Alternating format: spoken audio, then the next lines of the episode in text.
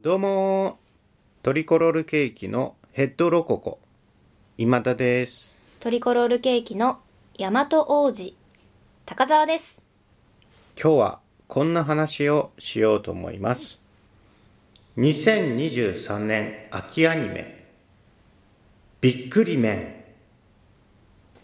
ン2023年の秋クールにやっておりますアニメについて私が毎週1本ずつ高澤さんにご紹介を差し上げるという大人気コーナーになりますはい今回が3本目になります今回紹介するのは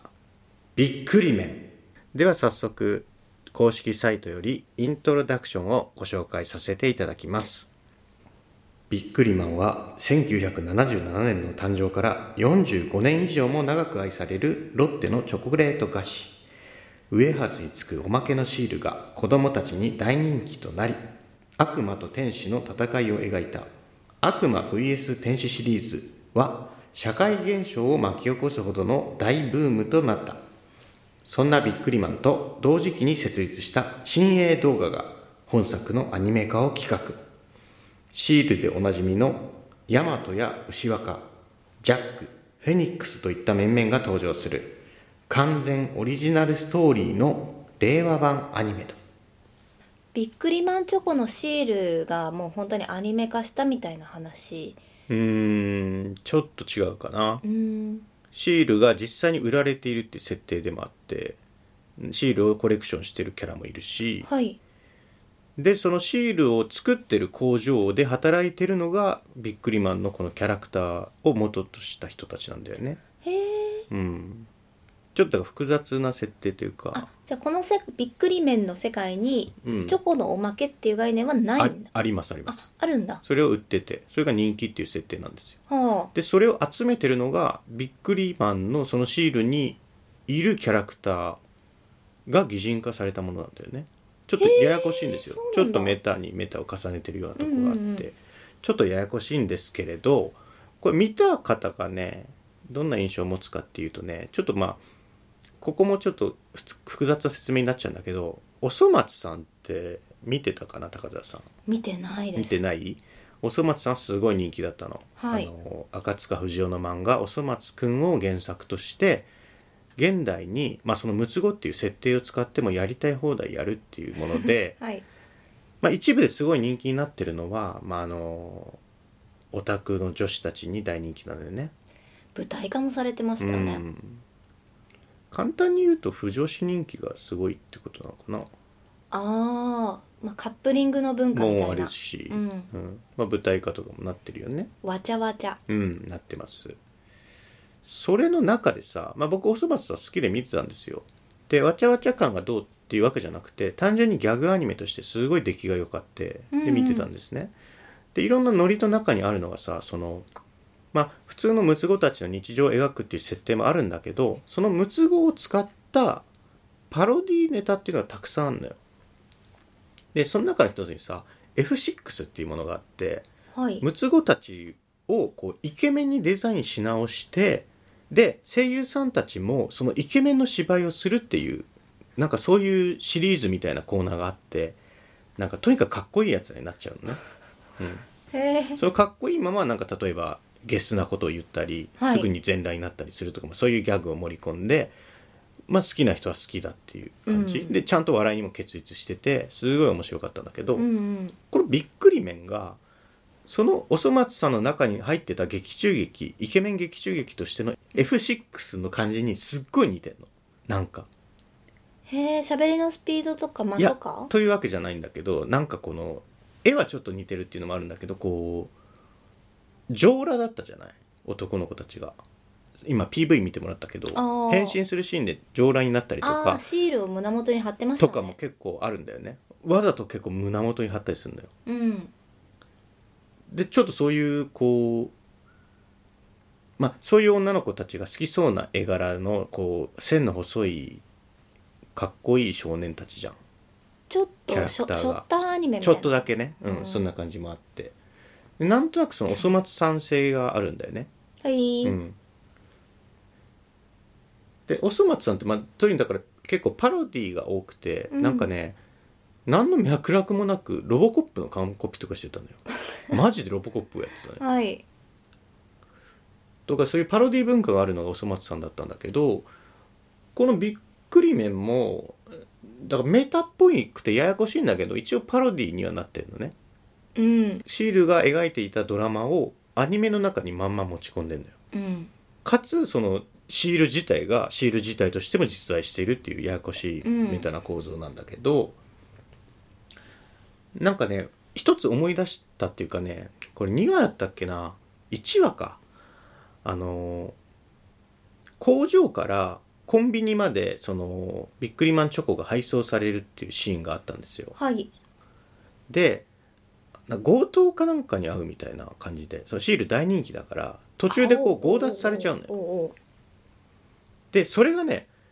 えっとビックリマンシール3億枚強奪事件みたいに 一瞬思った3億円事件みたいって実際言っててはいなんかそういうくだりがあったんですよ後に3億枚強奪事件として語られる事件であるみたいな一言が入ってて、はい僕それでふっと思い出した作品があってあの押井守の「立ち食いし」シリーズっていうのがあってへえ知らない映画だと立ち食いし列伝っていうのは続え新か新立ち食いし列伝っていうのがあってこれ立ち食いしっていうモチーフは押井守が昔からわりかし使う設定なんだよあのパトレイバーとかにもあったし、まあ、他の作品でもあったんですけど、はいあの立ち食いえっとまあ食い逃げね要するに、はうあ、ん、無銭飲食うん、うんでその無銭飲食っていうのをこう、まあ、言ったらね武士道ぐらいに高めたみたいな感じなの よこういかに相手を傷つけずに無銭飲食するかとかむしろ傷つけてもいいからこんなに無銭飲食すると かそういういろんな達人たちのいる世界っていう面のが白い押井守は作っててで「新立ち食いし列伝」だったらそういう立ち食い師が歴史上にいたっていう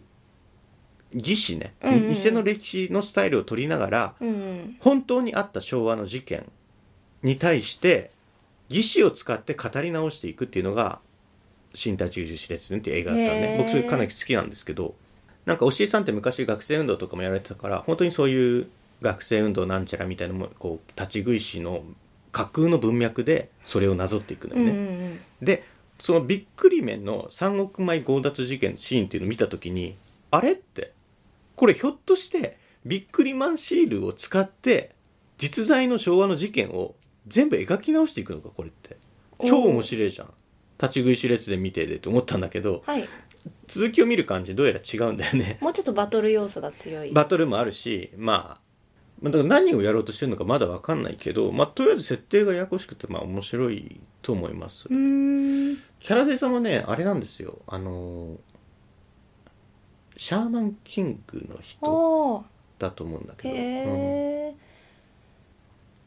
ビックリマンチョコとかにはあんまり馴染みがなくてうんいや僕もないんだよね、まあ、知ってはいるし、うん買っている人を間近で見たこともあるんですけど、食べたことはあるよねないんですよね。ないんだうん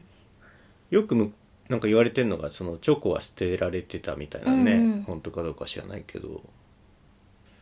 確かにそう T シールは可愛いなって思ったけあどそう集めたいかって言われたらそんなに思い入れのあるようなものではなかったななんかでも今もすごいんでしょ当時のシールはめちゃめちゃ高値で取引されたりとかねへ聞くよえねあとはなんかいろんなものとコラボレーションしたりしてバリエーションもすごくたくさんあるんだろうなっていう想像はしますなんねかそのビックリマンシールみたいなデザインにするっていう遊びもあるよね。あーそうですねいろんなもので、はいうん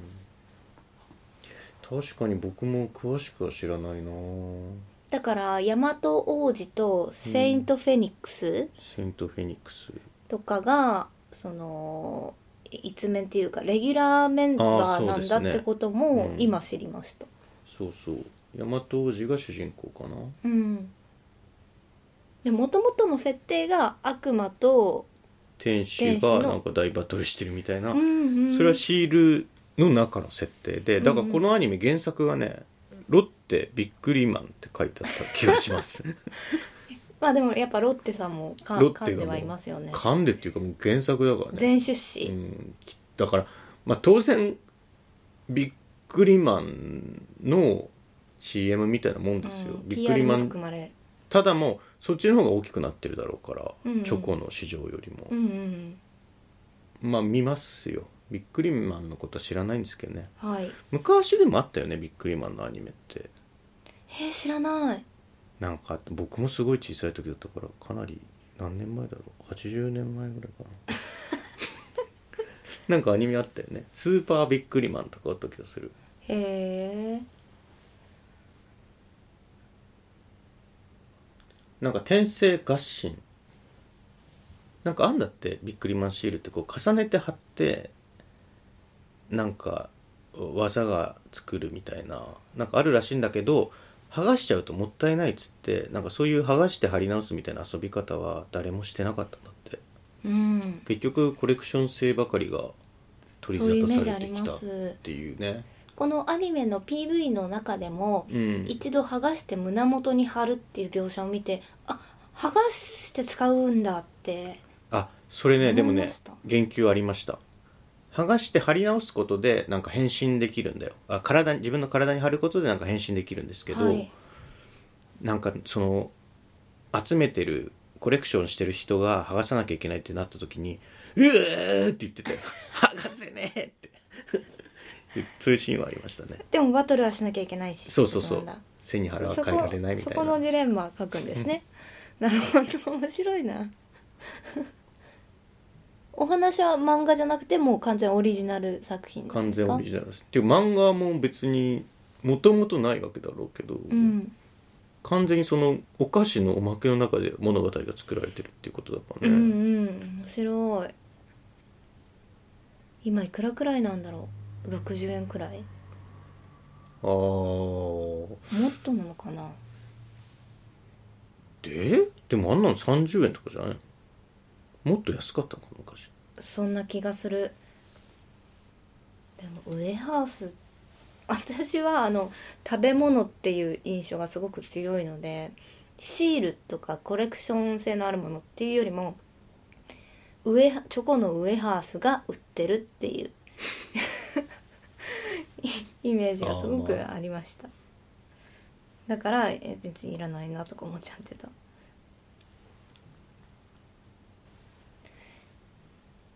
えーんえ値上げ情報が今み見たんですけどいいですかはいは見いてみてもえ何のガソリンいええービックリマンチョコ えっと1977年の10月から最初は30円だったみたいですねうんそして今2005年から今まで変わってないみたいですけど80円ですってうんウエハースで80円か ウェアじゃないってことだからそっかそっかシールとか付加価値があるわけだからはい そっかちょっとウエハどうしてもウエハースって思っちゃってでもあんまり高くしてもおかしいもんねお菓子としてもやっぱ売れなきゃいけないわけだし、コレクターとしてもさそんな高いものをとにかくお金を出せば集められるんだだとコレクションの楽しみって低いんじゃないのかな、うんまあやる人はやるだろうけどあとやっぱポケモンカードとか遊戯王カードとは異なって、うん、一袋に何枚か入ってるっていうわけじゃないですねうん、1枚じゃないかな、うんきっとなんか駄菓子だから子供向けみたいなこともあるんだろうな全然違う商売になってんだろうなこれは新鋭動画ねそうだそうだそうだわまあこんなところかな今回ははいもう秋アニメだんだん始まってきましたよ、うんうんもう3話ぐらいまで来てるかな、うん忙しいですよだから3話くらいの時点であのこのアニメの方向性がわかるっていうものはそこまでないんですかおお考えたことないけどでも振り返って夏アニメとか大体分かるんじゃないかな3話どころか1話で分かるんじゃないですかあの今田さんがい最近取り上げた「びっくりメン」もそうですし「シャイシャイ」もそうですし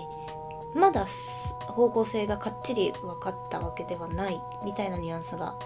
まあそれは2話までしか見てないからここから変わるのかもしれないという意味でああなるほどまあこそんな骨に格はそんなに変わんないでも例えば「忍びの一時だったらあはい最初ラブコメで始まったものが出てきたら企業間大バトルになってたから、うんうんこれはもう分かんないよねうん1話で切ったら楽しめなかったもんだよね完全に、うんまあいろんなアニメがありますねお色気系が僕が見てないだけかなあでも夏の方がやっぱ水着とかが多いのかなああなるほど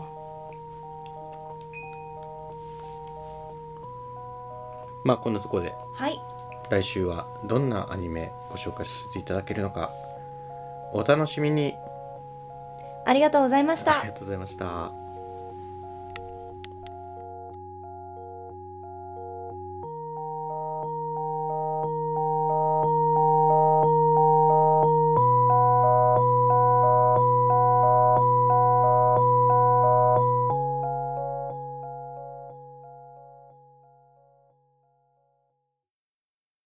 聞いていただきありがとうございます。ラジオポトフでは皆さんからのお便り、コーナーへの投稿をお待ちしています。